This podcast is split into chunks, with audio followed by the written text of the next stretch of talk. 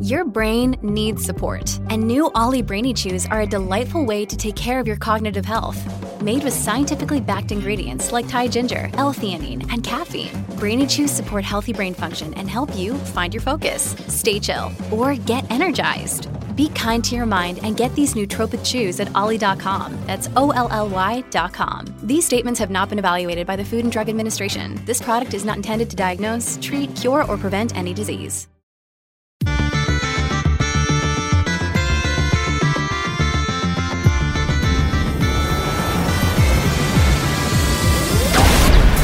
Hello and welcome to the EDHRECast. My name is Joey Schultz and I'm joined, as always, by my fantastic co hosts. Up first, he recently played against a Queen All in All deck, and he thought that all in all, all in all wasn't all in enough. It's Matt Morgan. So I was talking to my girlfriend. I said, you know, we should probably go get a drink sometime. And she said, sure. How about 10 tomorrow? And I said, that's really too much for one day. Um, how about like two?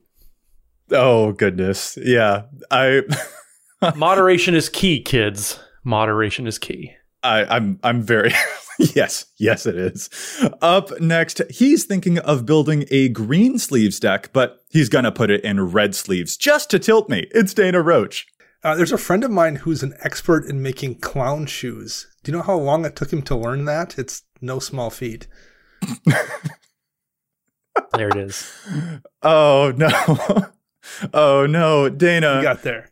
I think my childhood. It's, it's, kind of it's kind of infinity related. Yes, uh, I think my childhood fears just reactivated though with that dad joke though. So um, that's fun. That's a fun image to carry into this episode. I'm happy about this energy right now. Anyway, let's get into the EDHRECast. EDH Rec is the best deck building resource on the web for the Commander format, compiling data from deck lists all over the internet to provide helpful recommendations for new Commander decks. And here on the podcast, what we like to do is give all of that data just a little more context. Matt, do you mind telling us what it is we're going to be talking about in this week's episode? Well, last week we talked about what if with some different rules about Commander as a format. And so this week we're going to kind of apply that to certain cards. And if we had a chance to maybe tweak the designs on them a little bit, touch some of those knobs that they always talk about, you know, hmm. kind of tinkering with, what would that look like? And what would we do to fix some of the maybe more problematic cards in the format? Yeah, L- cards that we wish we could change, little small things. How would that make some of these cards different? Would that make the commander format better off as a result of them? Just musing about some cards that are maybe too good or maybe not good enough that we would love to see little tweaks on. It should be a pretty interesting conversation. Of course, before we get into our main topic, though, we do have a couple of quick shout outs to do. We'd like to thank Chase, also known as Manicurves, for their work in editing the show. You can find them on Twitter at Manicurves. And if you'd like to support the show, you can do so by liking and subscribing to this YouTube video here, or you can go to patreon.com slash edhrecast, where we have patron tiers of all sorts of levels, no matter what you're looking to get. We have a tier for you, whether you want to join the Discord community, whether you want some swag that we send out. We do that every now and then for those certain tiers. So you can do the, all of that and more over at patreon.com slash edhrecast. And as always, we do have a tier where we shout out somebody who went to that website and we just want to thank them for their support. So this week, that shout out is going over to Casey Harai. So Casey, thank you so much. I would say hurrah for your support. Not huzzah because I'm not a nerd, but Casey Harai, hurrah for your support. Okay, wait a second. You're not a nerd. Matt, you were on a Magic the Gathering podcast. Uh, what do you mean you're not a nerd? I, so, so there's a difference between a dork and a nerd. Um, nerd. I, am not a nerd. I, I, I, I would wager that a person who cares about the distinction between those two definitions might actually qualify as a as a nerd. But that, there's just nothing nerdier than splitting that particular hair, right? You know, I I, I prefer to actually call it. Uh, I seek a cerebral challenge. That's that's how I'm going to describe it. So anyway, thank you so much, Casey, for your support. Thank you to all of our listeners, all of our viewers. Uh, we really appreciate appreciate all of it, whether you're a patron or not like even if you just leave something like a review or if you subscribe and like on YouTube, like all that little stuff, it really adds up. But we just appreciate all of you. And thank you, Casey, for making us discover this not nerdy thing about Matt, I guess. this is, this is a, a weird thing to get into. How about, Matt, we just get into our main topic? How about we do that? Uh, We we can do that. Yes. Okay, yeah, let's talk about some cards that we wish we could change in the commander format, or if we could change them, how would we do that? Just cards that maybe are a little bit of a problem, things that we would maybe tweak here and there, little things like that. But I think before we even actually talk about any examples, like we have to state categorically that we are not game designers, and we also have the benefit of hindsight. Like actually coming up with all of these ideas for random cards is the hard part, and actually tweaking the knobs on them and stuff like that, like Matt was saying, is like that that is very difficult and it's not even an exact science. So we have the benefit of hindsight where we can be like, mm, if only they had done this to the mana cost or whatever. But like the job of game design is really hard. So we're not going to try and be presumptuous and be like, oh, they should have done this for our entitled demands. I just want to make sure that that energy is known by everyone here. And and nobody likes alchemy as it is. I don't think we need to propose alchemy EDH. That's not going to fly. I don't think either. No. We're just- this is entirely hypothetical. Oh no, Dana, you mean you don't specialize in alchemy? Yes. Okay. Yeah. No. I. I, I'm guessing by the context of it, that's an alchemy joke. It is. But also, I have no idea what alchemy even like does. So in my head, canon, Unfinity, and alchemy are just the same thing.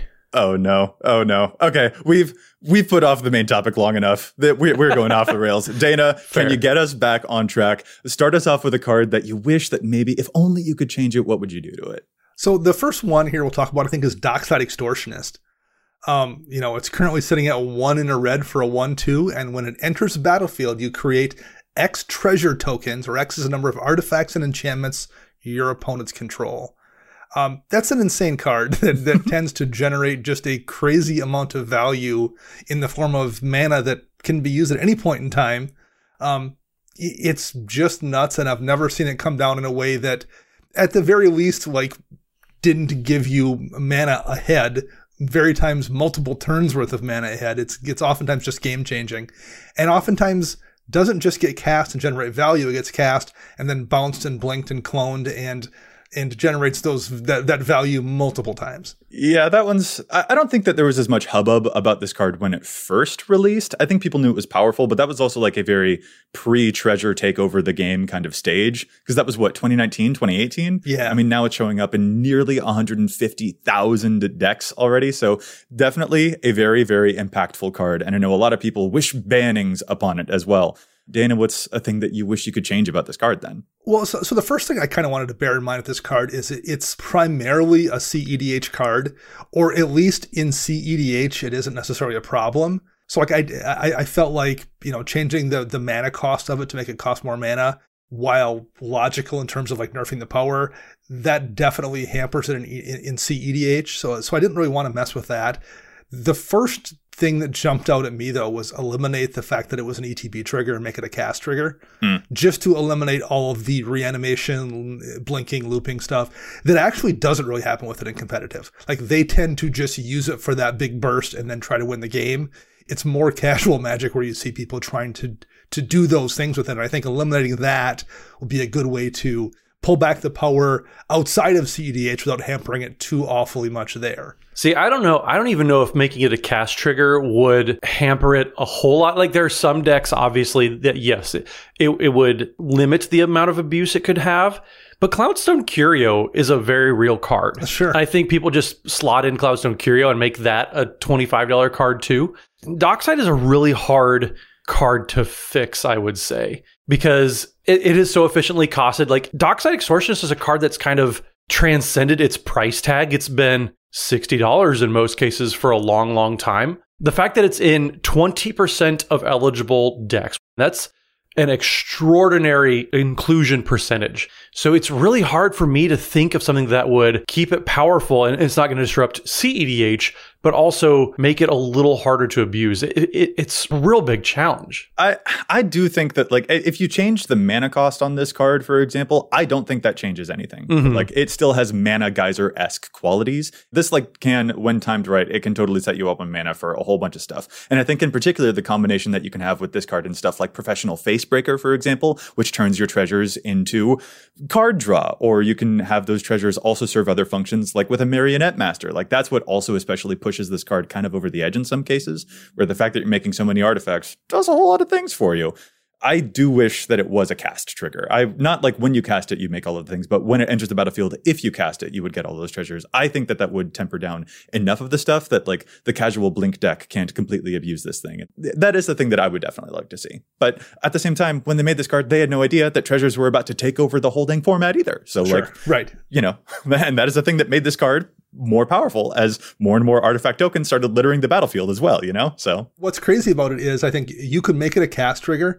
You could eliminate the enchantments clause so it only triggers off artifacts. Hmm. And you could probably make the treasures ETB tapped. And I think it's still a really, really good card. Oh, absolutely. Yes. Absolutely. and that's nuts. Like that's nuts that you could change those three things and still have it be like, yeah, that's playable. yeah.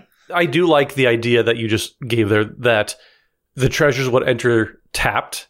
That is a huge, huge differentiation between it's a ritual that just gives you this one huge explosive turn versus they enter the battlefield tapped, so you can't immediately use that bonus. Mm-hmm. So you have to either find ways to untap it or untap your treasures, I should say, or wait a turn. And that gives players a chance to respond Yeah. that slowing down of a turn, there's a lot of different knobs that I, I think the general player base, and I am very much in that general player base, don't really think of and as far as ways to kind of temper cards like this. And entering the battlefield tapped, I think, is a brilliant solution to some of these treasure problems that we've had in general in the past couple of years, not just with Dockside. I mean, let's turn our eyes to some of those cards then, because these are also other quar- cards that I know I personally would love to see uh, if they had gotten more tweaks. For example, like um, you know, Smothering Tithe also makes a lot of treasures. How would we fix that one? Old Gnawbone makes a bunch of treasures. So does Bootlegger Stash. And I, I, I don't know. Looking at those last two, like in my opinion, green is the color of natural mana, not artificial mana. So I wish that like Old Gnawbone and the bootlegger stash contained red in their color identity so that they were Gruul rather than mono green. And then at, least flavorfully it would kind of like work better for me. But you know the entering tapped thing i don't think would be uh like i think that that would also help in the case of like old gnawbone or something like that but i don't think that that would change anything about smothering tithe. Like treasures entering tapped wouldn't make smothering tithe not ridiculously big so like matt is there anything that you would change about smothering tithe for example I mean, I think the ratio immediately is the thing that jumps out to me as what should have been fixed on Smothering Tithe. The fact that you have to go down two mana to prevent them from going up one mana, that seems off to me. It it at it should be a one to one ratio. Uh, I think that would 100% still keep it a powerful card, but it's in Rhystic Study. Like there's precedent. Like Rhystic Study is pay one mana or they draw a card. With Smothering Tithe, pay one mana or they get a treasure. Hmm. I think that's a, a much more balanced trade off because even just drawing the first card for your turn and that's immediately getting taxed, I hate that, especially at some lower power tables. That that makes a huge impact on what you're doing.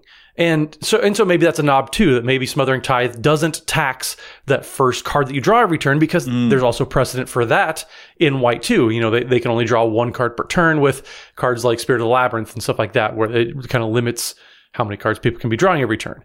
So there's a lot of different things that they could do with smothering tithe, but I think the immediate one is make it a one to one ratio and then only tax or don't tax the first card you draw every turn. I, I don't really even have a problem with the ratio or anything. I, I think they're strong cards existing is perfectly fine. And I think if I think Smothering Tithe is a super strong card, but I don't think it's necessarily a problem in terms of how powerful it is. My problem with Smothering Tithe is how splashable it is. You can run it in every single deck with no problem because of the single white pip and the casting cost. Mm-hmm. I that is my issue with it. Is like you you just can put it everywhere. And I think it's definitely one of those cards that, for me personally, a lot of my issues with it will be solved by having like triple white in the casting cost, so it's not splashable. So it's it's a kind of a pain in the butt even in two color decks, and definitely a challenge in three or more. Yeah. So it, it becomes a mono white thing or something where you really want to, if you're running in a two color deck, you better be thoughtful about your mana base. Um, that for me solves a lot of the problems. I'm fine with it being as strong as it is. I just don't like seeing it. Hey, I'm playing a five color deck. I can run Smothering Tithe. That that to me strikes me as a problem. I really identify with that one. That resonates hard with me, especially because I feel the exact same way about the overload cost on Cyclonic Rift. Mm-hmm. Like, why is it six in a single blue? I it, like that just oh man, I would love for more encouragement to play cards that are like to play decks that are monocolor. Like if it is only easy for monocolor decks to play certain of those very powerful cards, I, I love those incentives. Like, ooh, encourage me to play a mono white deck. Uh, for example, there were some of the cards from Neon Dynasty, like Brilliant Restoration, I think was one of them, and it was like four white pips in in the card. And I'm like, yes, more of that. I would love to see more of that. That encourages players to really only play some of these cards with really splashy or cool effects in a mono um, in a monocolored deck. Whereas Cyclonic Rift yeah, it goes everywhere. I mean, so much has been said about Cyclonic Rift, but I feel like less would have been said about it if that overload cost was like three blue, blue, blue, blue, instead of just being six and a blue. I've gotten blown out before by Merciless Eviction a bunch of different times. the the difference is Merciless Eviction can only show up in a fraction of decks because you have to be playing black and have to be playing white. Mm. Rift can go everywhere. So like I've gotten blown up by Rift a lot more frequently, not necessarily because it's more powerful. I mean, it probably is, but but also because it can just go in any deck that's that's even glanced at a, a blue mana pip, whereas Merciless Eviction can't. And that like yeah, the, the fact that Rift just requires a single blue to, to overload is is a giant problem there. Because again, I'm fine with cards being strong. Rift is really strong. That's okay. There should be really strong cards. Mm-hmm.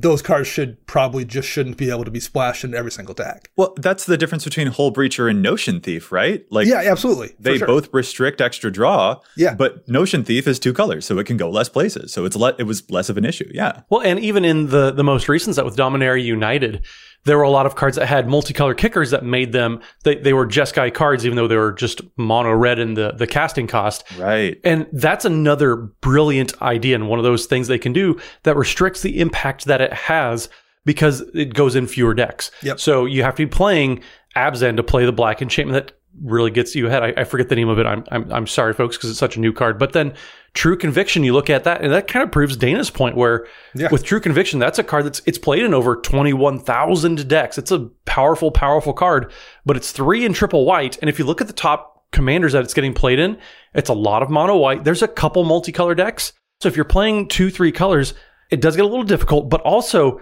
the amount of powerful rare land cycles that we're getting also is making that kind of easy. So I don't even know if that's enough. Sure. It's hard to tell if adding the amount of pips in a certain spell's casting cost is going to hold up over, you know, the way that game design has been going the past few years. I mean, I definitely feel you on the kicker costs. Like yeah. that's a thing that I love about the new card Tear Asunder, for example, mm-hmm. which exiles an artifact or enchantment, but it's got a, a, kicker of one in a black that would also let you uh, exile target non-land permanent instead of just an artifact or enchantment. When I first saw that card, I was just like, this is better than all of the naturalized variants because it's exile instead of destroy.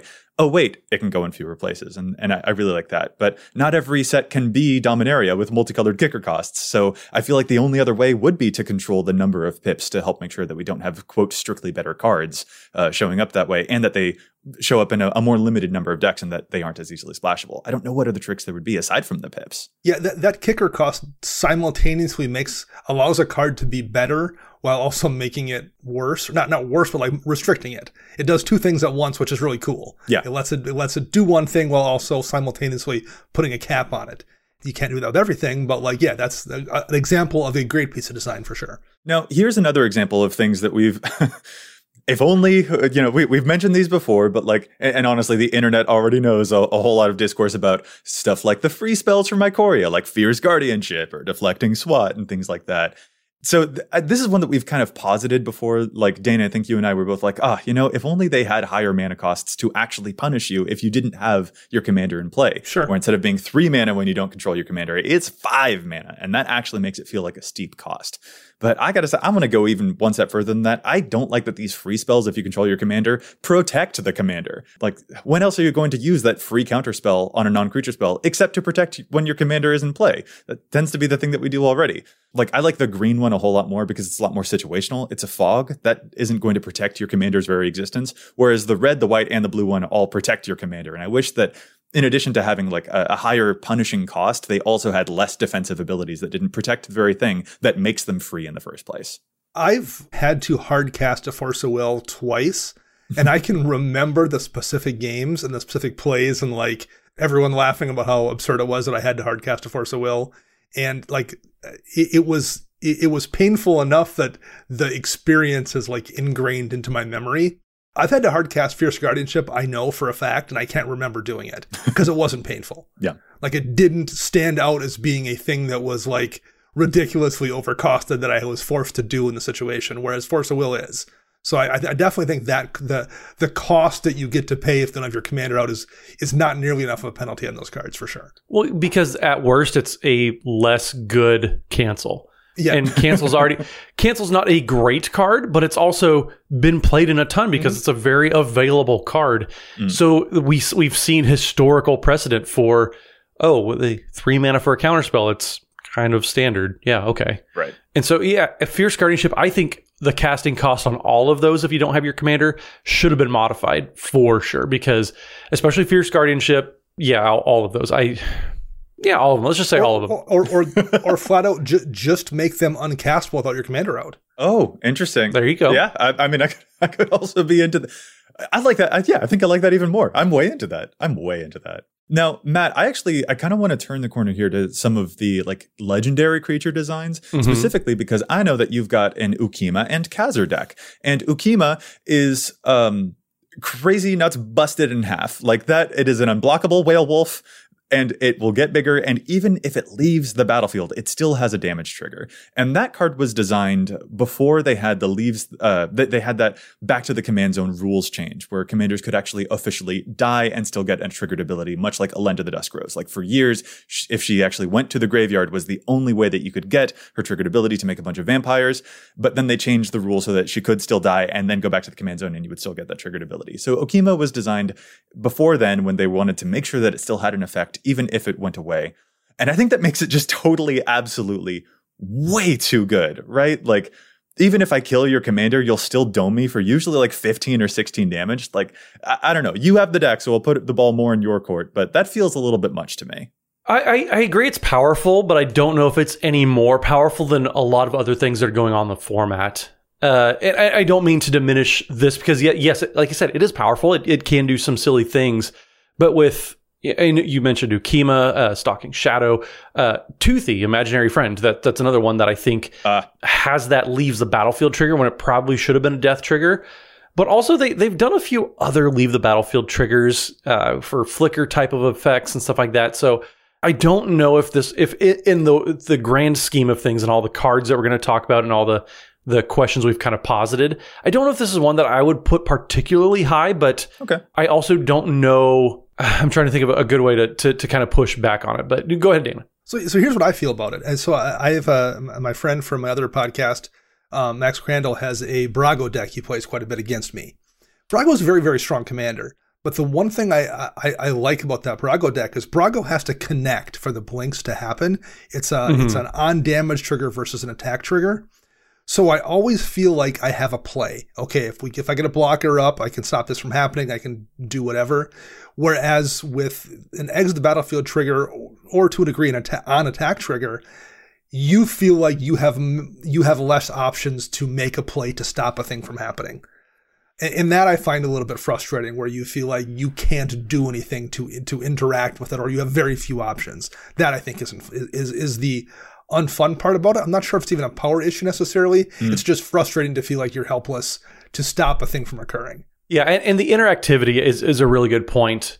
Um, not so much that the effect is powerful, but you can't tinker with with the um, with the ability. And I shouldn't say tinker. You can't interact with it. You can't stop it from happening.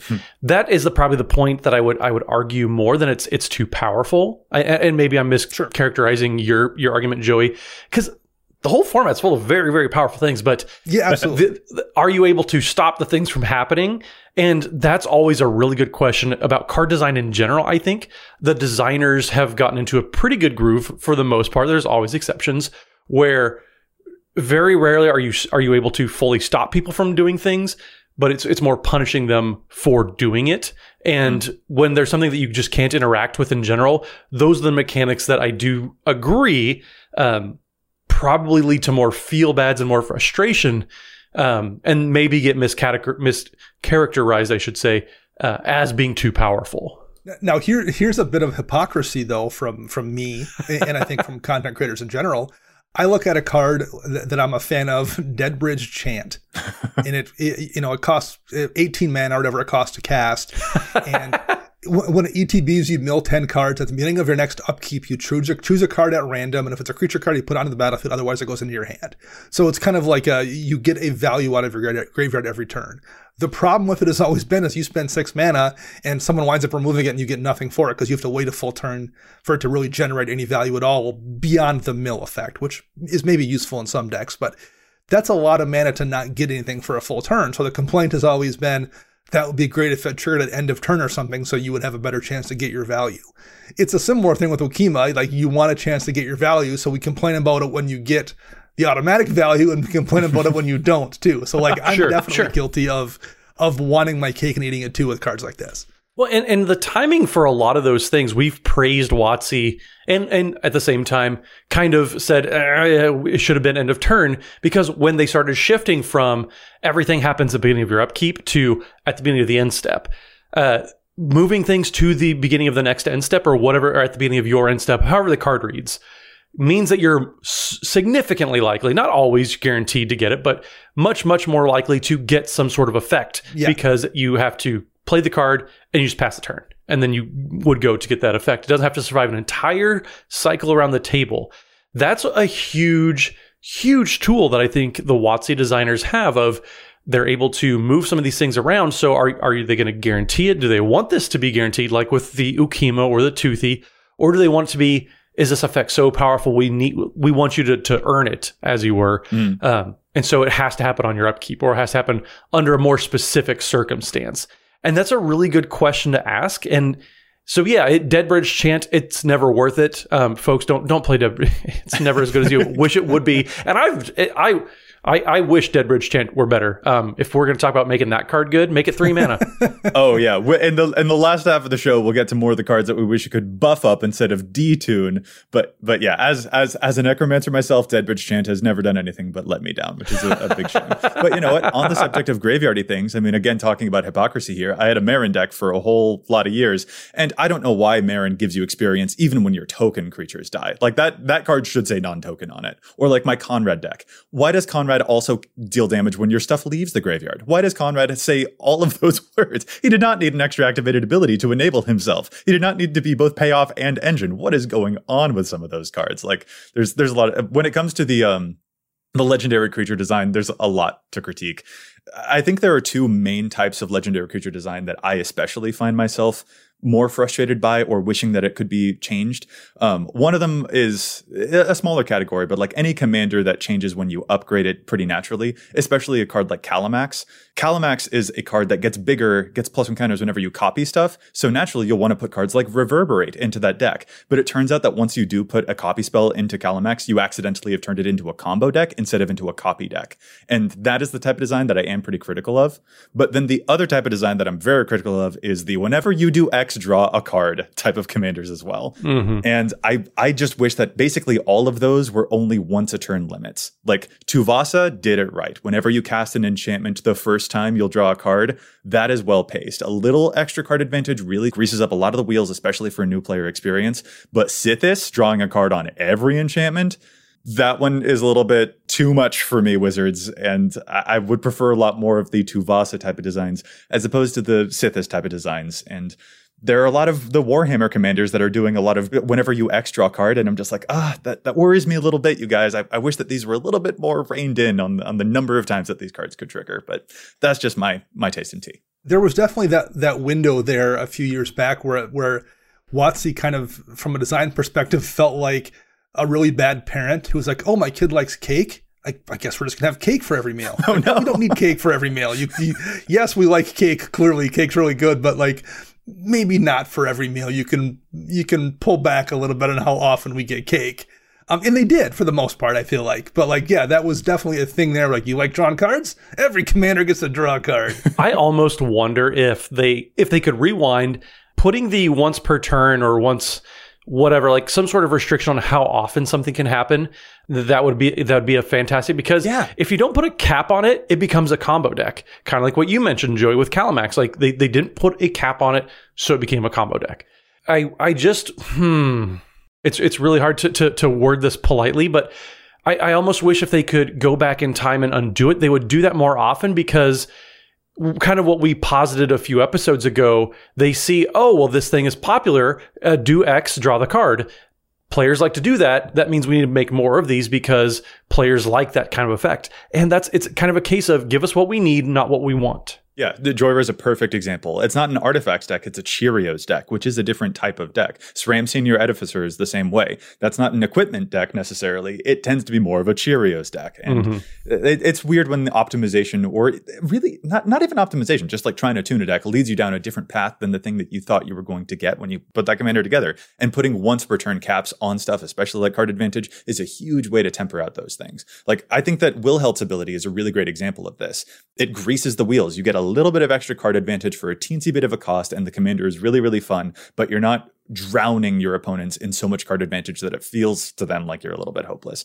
But at the same time, talking about legendary creature designs that we wish we could change, really overpowered commanders, that's probably an endless discussion that we'd get lost in the weeds of. So mm-hmm. those are a couple of cards that we think, you know, if we could tune them back a little bit, scale things back, that would be fun. But in the second half of the show, I think it might be fun to talk about some cards that we would love to punch up instead. So let's uh yeah let, let's sort of change our focus here. And as a quick pause before we get there fellas how about we challenge some stats first and take a quick break to talk about those Hey, it's Kaley Cuoco for Priceline. Ready to go to your happy place for a happy price? Well, why didn't you say so? Just download the Priceline app right now and save up to 60% on hotels. So, whether it's Cousin Kevin's Kazoo concert in Kansas City, go Kevin, or Becky's Bachelorette Bash in Bermuda, you never have to miss a trip ever again. So, download the Priceline app today. Your savings are waiting. Go to your happy place for a happy price. Go to your happy price, Priceline. Alrighty, there is so much data on EDHREC, but we don't always agree with it. Sometimes we think that cards see too much or too little play. So we'd love to challenge those statistics. And uh, Dana, how about you start us off this week? What's your challenge? My challenge was sent to us by listener Cable Beck, and it is for the card Resourceful Defense. It's an enchantment, and a white. Whenever a permanent you control leaves a battlefield, if it had counters on it, put those counters on target permanent you control. And you can also spend four and a white and move any number of counters from target permanent you control to another target permanent you control. So this generally tends to see play as far as uh, I've experienced it in plus one counter decks. So if your large beater with a bunch of plus one counters on it dies, you can move those counters somewhere else. It kind of works as a as a less insane Ozolith. um, Cables is pointing out that it doesn't show up even on the main theme page for saga themed commanders on EDHREC. And if you look at the three top saga commanders, uh, Satsuki, the Living Lore, Atraxa, and Goshintai of Life's Origin, it's not above 20% in any of those decks. Number one, what's nice about it in those decks is if one of your sagas reaches its end and is then sacrificed, you can put those counters onto your resourceful defense. And then if you want at a later point to like trigger one of your sagas, almost like a read ahead, you can move those counters onto it. That seems very useful. However, you can just chain trigger all of your sagas. Put all the counters on one saga, which will push it to the end, trigger the the last ability, move the counters onto another saga, which will trigger it, the last ability. If you have multiple sagas and you want to just blast through them all in one turn, you can do that with resourceful defense there's a bunch of useful things that would do in a Saga deck, and the fact that it's not in 20% of the three most popular Saga Commander decks, I think, is an oversight. That's a good call by Cable, and it should see more play in all three of those commanders. That is so funny. Matt, you have a a, a, saga, a historic tribal Alila deck, I think, right? I do. And this could be a, a, fun thing to just blast through a bunch of them and then use some mass enchantment reanimation spell to get them all back and do it all over again. This uh, this seems spicy. I, I do like replenish effects. They are Ugh, they're so good. I just wish it weren't reserve list because it makes it so expensive. Yes, but there's other there's other there's other versions of that. Um, but yes, any anything to to spam sagas, I'm on board for. Here yeah. for it. Here for it. Here for it. Yeah. To to get them all going through the the the same times, I think is especially difficult for Saga. So this is a an interesting thing to get one unified blowout cable. That's really cool. Dana, love the challenge. That's awesome. Uh, I'll move on to my challenge here now. And Dana, I'm going to try and take up your mantle here by finding a, a much more obscure card. And I don't know if you've ever heard of the card Spoils of Evil, have you? Black card, but I don't remember what it does. Uh, it's something to do with it, it makes mana. I forget. Uh, I because I can see the art. It has the guy with like the the handful of mush. Yeah, I can too. Like there's like a goofy face on it or something. Uh, yeah, it's it's it's a handful of stuff. It's it's, It's spoopy for sure. It's very Halloween. yes, very very spoopy indeed. So I, I haven't quite out Dana Dana for this challenge, but I do still think that this is an interesting card. So Spoils of Evil, it's two and a black for an interrupt according to the card. So an instant now that says for each artifact or creature in target opponent's graveyard, add one colorless mana to your mana pool, and you gain one life. This is kind of weird, and I will also say I'm pretty sure that this card might be reserve list. It's currently like sitting at six bucks or something like that, so it's not the most easily, you know, acquired card by any means. But this does strike me as a pretty interesting little tidbit for any type of mill deck.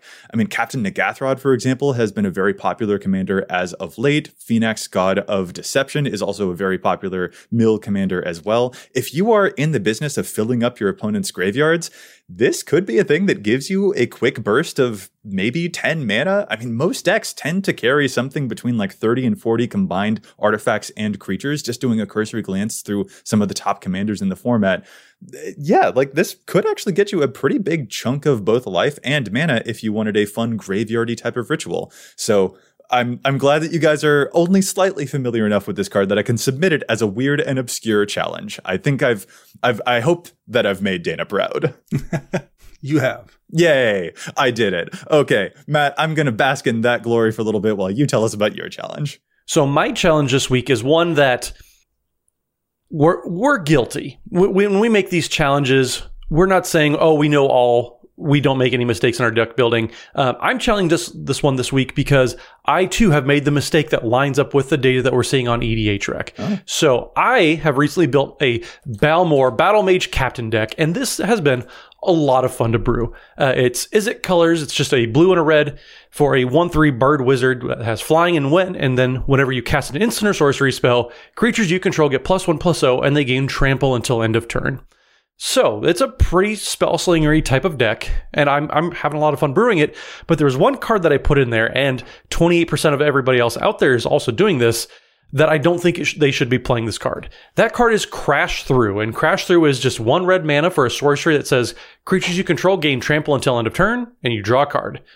And at first glance, you think, okay, yeah, it makes your creatures harder to block. You draw a card. What, what's the downside? But then when you realize Balmor gives your creatures trample just by casting a spell, anyways. Ah. Um, Crash Through kind of becomes redundant. You- You're wasting a slot, basically. Uh, yes, Crash Through does cantrip out. It, it draws a card to replace itself, but you're also in blue, and blue kind of is known for its cantrips.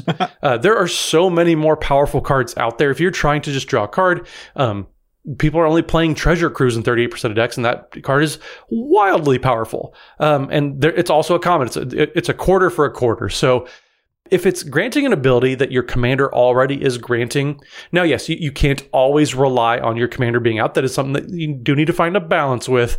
But Balmor is only two mana. And so it, it, it's not very hard to recast Balmor. It comes down early, or you can softball him. So Crash Through is a card that people are playing already at a significant, you know, over one in four decks. And I just don't think you need it there. I think there's, uh, it's kind of a waste of slot. Crash Through, it's great, but not for Balmor. Yeah, redundant trample is redundant, as is the word Redundant. redundant in the sentence that I just said. Am I doing it right? Sh- yeah, sure. To- to- you're the English major. I don't know what you're asking me for. okay. Did did I word good? Listen, if you understand me, I grammared correctly. All right, let's get back into our main topic here. We talked about cards that we wish that maybe had been scaled back a bit, but now I think it's probably time for us to talk about cards that we wish had gotten a little bit of an extra oomph. Like we're not playing these, but like just a small tweak might have actually pushed them into the realm of can't wait to get this into my deck without sending it completely way too far in, in- into one side. So Dana, how about you start us off with are, are there cards that come to mind where you're like, you know, this is almost on the verge of exciting to play, but if it had only done this, like what comes to mind for you? You, you should have thrown it to Matt first so he could bring up this first card here, but uh, as one of his favorites, monologue tax. Oh no. you Benedict Arnold. you traitor. Uh, Matt, your favorite. you, Uh, you, uh, so you had, monologue you, text, You had, you had uh, to say that card, didn't you? I did. Um, two and a white. Whenever an opponent casts their second spell each turn, you create a treasure token. Um, very simple. It's, I, I guess, their attempt at a fixed um, smothering tithe. Uh, except for, as Matt can attest, it probably doesn't ever do enough. It's bad. It doesn't do anything. I, I have ran it and had it make make treasures. I, I I wouldn't say it doesn't do anything. I agree it's not it- it's not consistent enough, and when it does a thing, it feels um, uninspiring. I guess I would say. Yeah. Uh, I, I guess the easy fix, and this is one that I think we talked about on stream even at one point in time, was instead of just rewarding you for the second spell each turn, reward you for each spell beyond the second spell each turn, in, in, in addition to that one. So instead of just getting that one treasure, you get one if they cast a third spell or a fourth spell as well. Yes. Um, because if your opponent's casting that many spells, that's you. That seems like you should get something for that. That that doesn't seem unfair. You are only being unfairly rewarded to the extent in which they're casting an unusual amount of spells. right. Fully. I don't I don't understand why the card monologue tax does not punish a longer monolog Mhm. It only punishes one. I'm just like, what? what what's going on here? Uh, that that don't that don't make any sense to me. And I think that it would be a lot more like exciting to play without being overpowered if it was for each spell beyond the first. But yeah, that's just me. That's something that I just they they, only punish this exactly the second card. Uh, it's I, I I do I just monologue tax. I I think every time that I've cast it, it's been mana negative. It's it relies too much on your opponents too, and it's not even rewarding for a single. When you look at stuff like Mangara the Diplomat, that was a card that a lot of people got very excited for in mono white because oh, when everybody casts their second spell each turn, you draw a card, and that's on a creature. That's it's easier to remove. Uh, If monologue tax had something on par with at least Mangara or something like that, it might have kind of been worthy of the reputation it got when it first came out. But thankfully, players realize that Smothering Tithe, this is not. And, and Mm. I, yeah, it's, We're gonna break Ugh, Matt's Uh, I- brain if we have him talk about monologue. my brain already is broken just trying to grok how much of a miss this card was. yeah, I fully feel it. Honestly, here's the sad thing: there are so many uh, mono white cards that came from Commander precons that fit into the. Oh god, if, if only you had gone just one step further, you guys. Like, Or one step less. Yeah, one step less. You, yeah, you beat me to a cartographer's hawk. Yes. Just take off the bounce it back to your hand clause. why does it return to hand? That that is the part.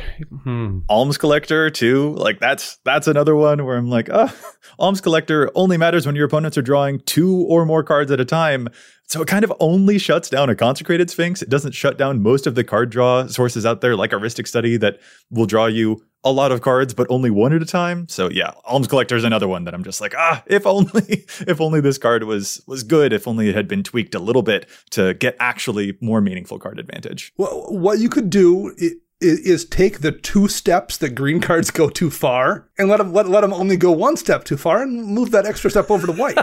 like just evenly distribute it. That would be fine. Well memed, my lord. Well memed. Uh, but yeah, our, or Song of the World Soul breaks my heart in half. That's the six mana whenever you cast a spell populate.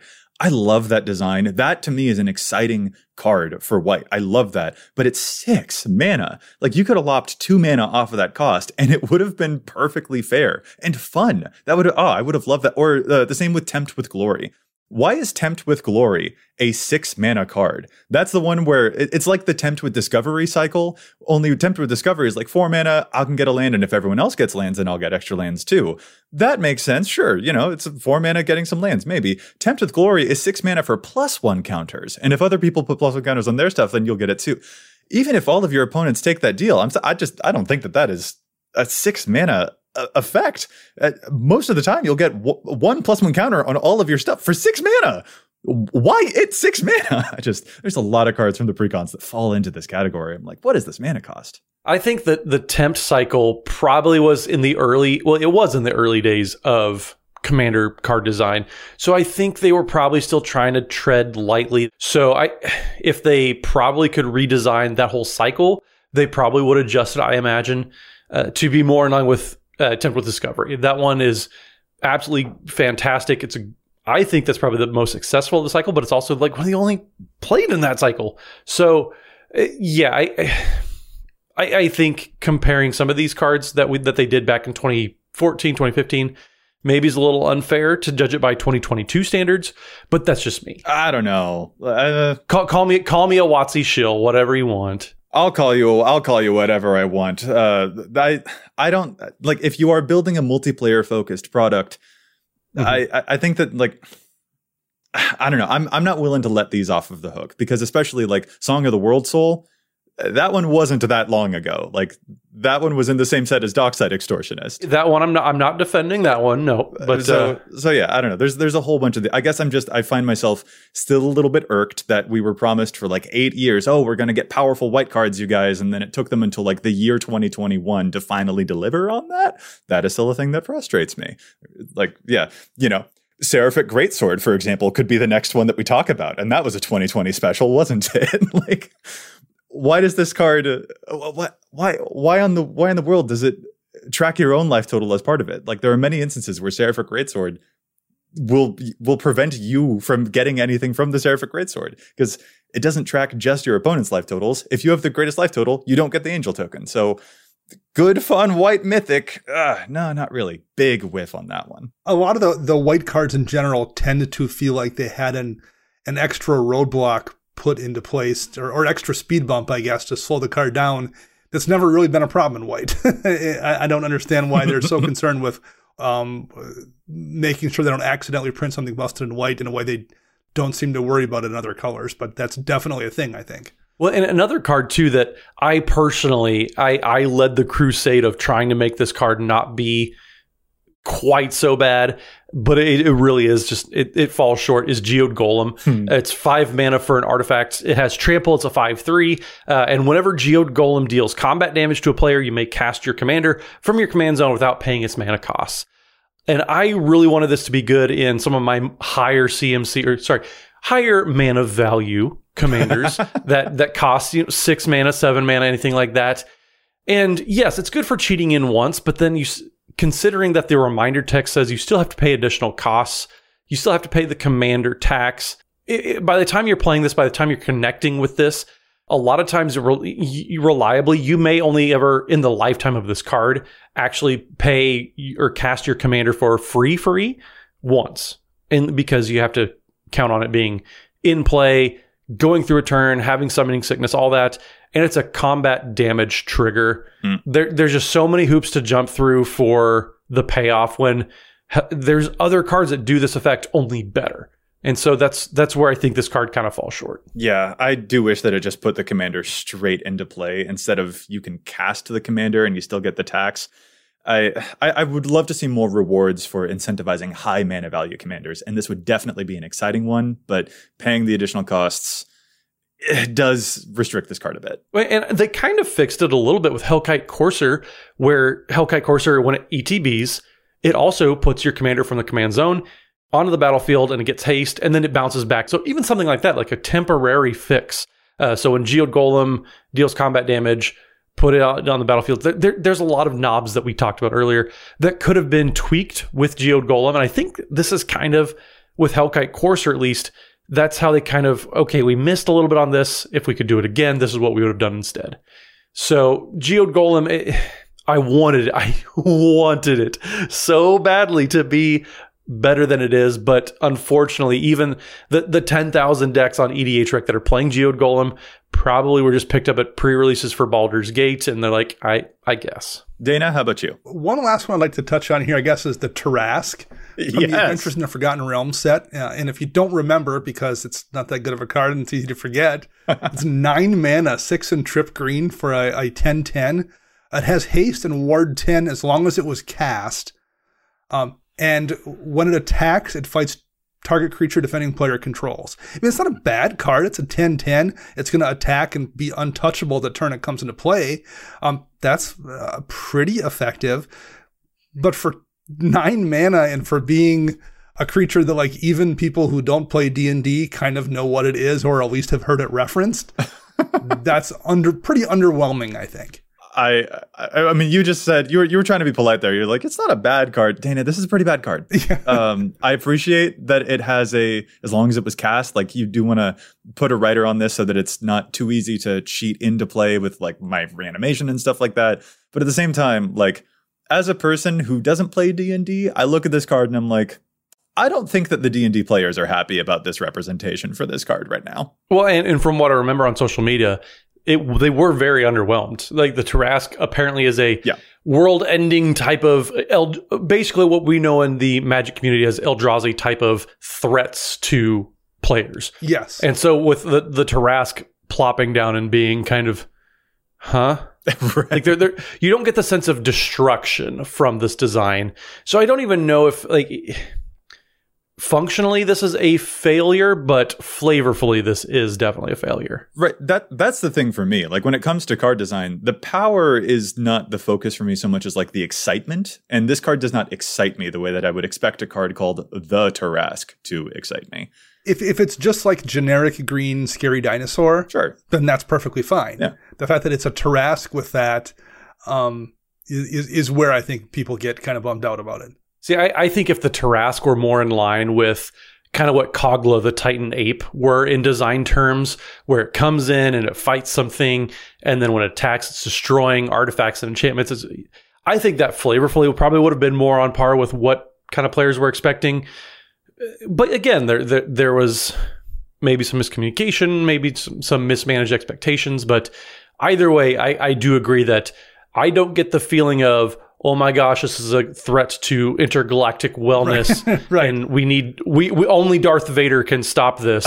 and Captain Spock has to mind meld it to, to keep it at bay and all those types of things. And you said you weren't a nerd. Instead, it just feels like whatever random um, mythic we would have gotten a set in like 2014. In core set 2014, this was the green mythic. Like, oh, okay, that's that's fine. I get that in draft, I'll play it. Yeah. That's what it feels like, and it shouldn't feel like that. It should feel epic. Yeah, I, I would have loved for this to feel a lot more like Impervious Greatwurm, which is like the indestructible 1616, for example. Like that would have felt more like, oh, I immediately understand what's going on with this thing. Yeah. Sure. I want to move to one uh, one of my a, a tweak that I wish that I could make, and I don't know if you guys will agree with me on this one, but I find myself being pretty critical about the myriad mechanic, specifically Blade of Selves, specifically Huh. because I love the myriad mechanic, especially Blade of Selves. Uh, so myriad is whenever you attack one of your opponents, if that creature has myriad, you also make token copies that are each hitting your other opponents as well.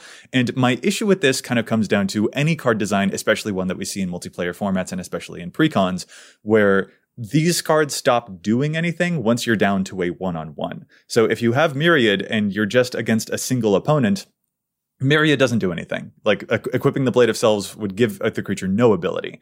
And I wish that Myriad actually made a copy for each opponent, even the one that the current creature is already attacking, so that even when it came down to a one on one, you would still be getting some benefit. Because without that extra benefit, it does sort of make me a little less it, it, it makes me feel cagey about actually putting any of those multiplayer matters cards into my deck. And there are a lot of other examples of this too. Like Portal Mage, for example, is a card that changes a, the direction of an at- attacking creature when it enters the battlefield. And I'm like, well, that card kind of shuts off when we're down to a one-on-one. Or Mystic Barrier is another where it like forces players to attack in only the right direction or only in the left direction. And when you're down to a one-on-one, that has no effect anymore at all. And so I, I love the multiplayer matters types of designs, especially the ones that we see in precons, but a lot of them stop doing anything once we're down to a one on one. And I wish that there was a little bit extra oomph for those cards to make them better, even when we are in a one on one. I I think Blade of Blade of Selves in particular is strong enough that it doesn't need anything. I think I, I never Mm-hmm. it does enough work when you're facing multiple opponents that like if I get shut off on occasion, I'm okay with that. Um, in a general sense, though, I, I think Myriad would work better if it did say if you only have one opponent, opponent it still triggers once. Like I, I don't think you want to get an extra trigger, even if you're attacking for the person you're attacking. But I do think uh, getting you know a trigger even if you're attacking one person, I guess, isn't outrageous. That would be fine. Well, and that's that's kind of the, the tricky thing is in the reminder text for Myriad, it, it says for each opponent other than the defending player. And like you said, Dana, if you even got one for the defending player, there's a lot of creatures out there with very overwhelmingly powerful and ETB abilities. Avenger Zendikar, all sorts of things. We, we don't need to go over that list.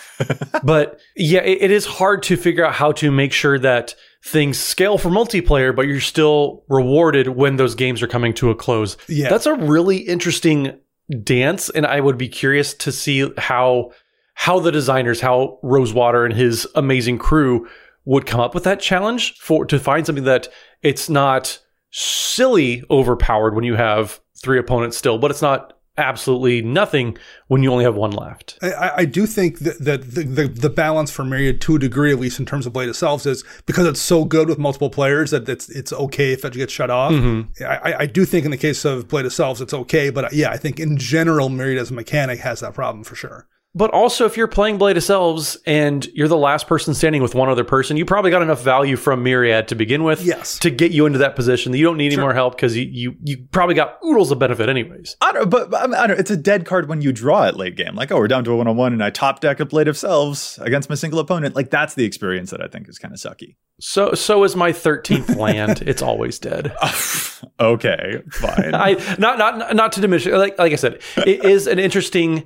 It's an interesting challenge Yeah. that I would be curious to see how how they would address it in the future because if one thing's for certain, every time that they've revisited the concept of a, a, a certain mechanic, they've come back and at least tweaked it for the better for the most part. There, there have been some times mm-hmm. they haven't gotten there.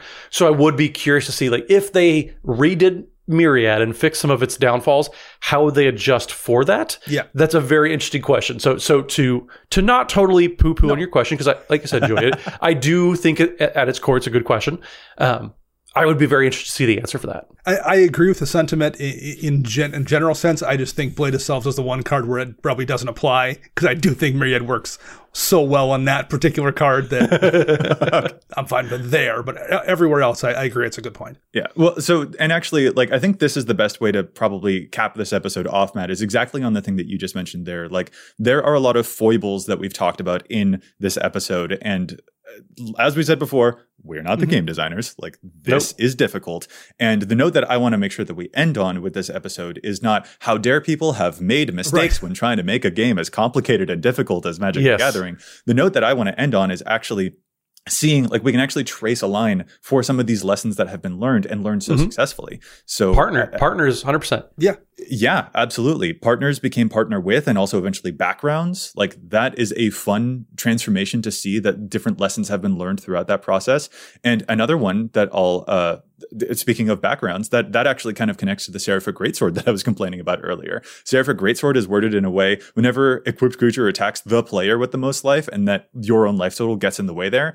But when they made backgrounds, that is the thing that they definitely kept in mind because they worded a lot of backgrounds, like for example, Veteran Soldier. It says commander creatures you own have whenever this creature attacks a player, if no opponent has more life than that player, then you get the benefit. So like those cards right there, those lessons were definitely learned from the foible that was Seraphic Greatsword. So we definitely see these improvements over time. So I'm, uh, to an extent, I'm glad that some of these design mistakes occurred in the past so that they could be improved upon and they were discovered in a safe, non-game breaking way.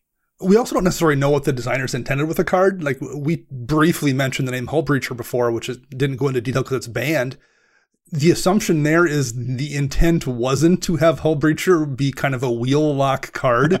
Because, you know, if I were to change Hull Breaker, I, Hullbreacher, I would, I would make it so it only works on spells your opponents control. That way you can't wheel lock somebody. Mm. But maybe that was the intent. Maybe the goal was to have it be a card that you would play in a wheel lock deck, and they just didn't realize how strong that was. We don't know. So maybe, so maybe the the mistake was just the fact that it played the way that was intended, and that that wound up being a problem versus it being a, a mistake in terms of how it was designed. We're, we're not really sure what the intent was there. So uh, calling something a mistake or, or or fixing it one way or the other depends entirely on what the designers were trying to do too. Well, and and two, yeah, uh, to repeat what Joyce kind of said at the beginning of this whole discussion, we're looking at this retrospectively. Yeah. Um, Yeah. and, and and it also doesn't help. Like I do QA, I do quality assurance for a living, and so I always get to sit there for my day job and say, "Why did you do this again?" Because it doesn't make any sense. Um, so so I just professionally, I, I'm a nitpicker. So it, it- it's always easy for us to say this. That doesn't Yes. mean that they, it wasn't a great idea. And a lot of times, too, what we've seen over and over again is sometimes cards that were great in their original design and implementation kind of got spoiled by what came after. Mm. So, like what we said with Dockside Extortions, like we pointed out, it wasn't a hugely popular card for a, a little bit of time in its lifespan, but Treasures came on so much stronger after Dockside was introduced. Right. There's a bunch of cards that came on later and made what wasn't a problem a problem later on down the road. So, that's a huge thing that we need to keep in mind too is sometimes the designs itself weren't even necessarily there was nothing wrong with them but what was introduced to the environment later was what made those flaws come out of the design originally. Great, gray merchant of Asphodel or or Kokusho or even Rhystic Study weren't a problem in a one v one format. It was only when they were Yes. introduced to a format with multiple opponents that it became an issue. Absolutely. That is a very, very good point. And another important for us as an audience of this game to keep in mind whenever we get into our hypercritical modes. Um, Matt, I only have one final thing here, a that I definitely forgot to mention in the rest of this episode, a card that I think should totally get buffed because it's just not good enough. Um, doesn't do enough right now. Uh, yeah, you know, Tergrid is definitely not good enough. She should also steal gonna- cards I'm gonna- mill people. Uh, Our editor's about to get the bleep button out because I'm about to Our editor is me. Don't make me believe you. Oh no.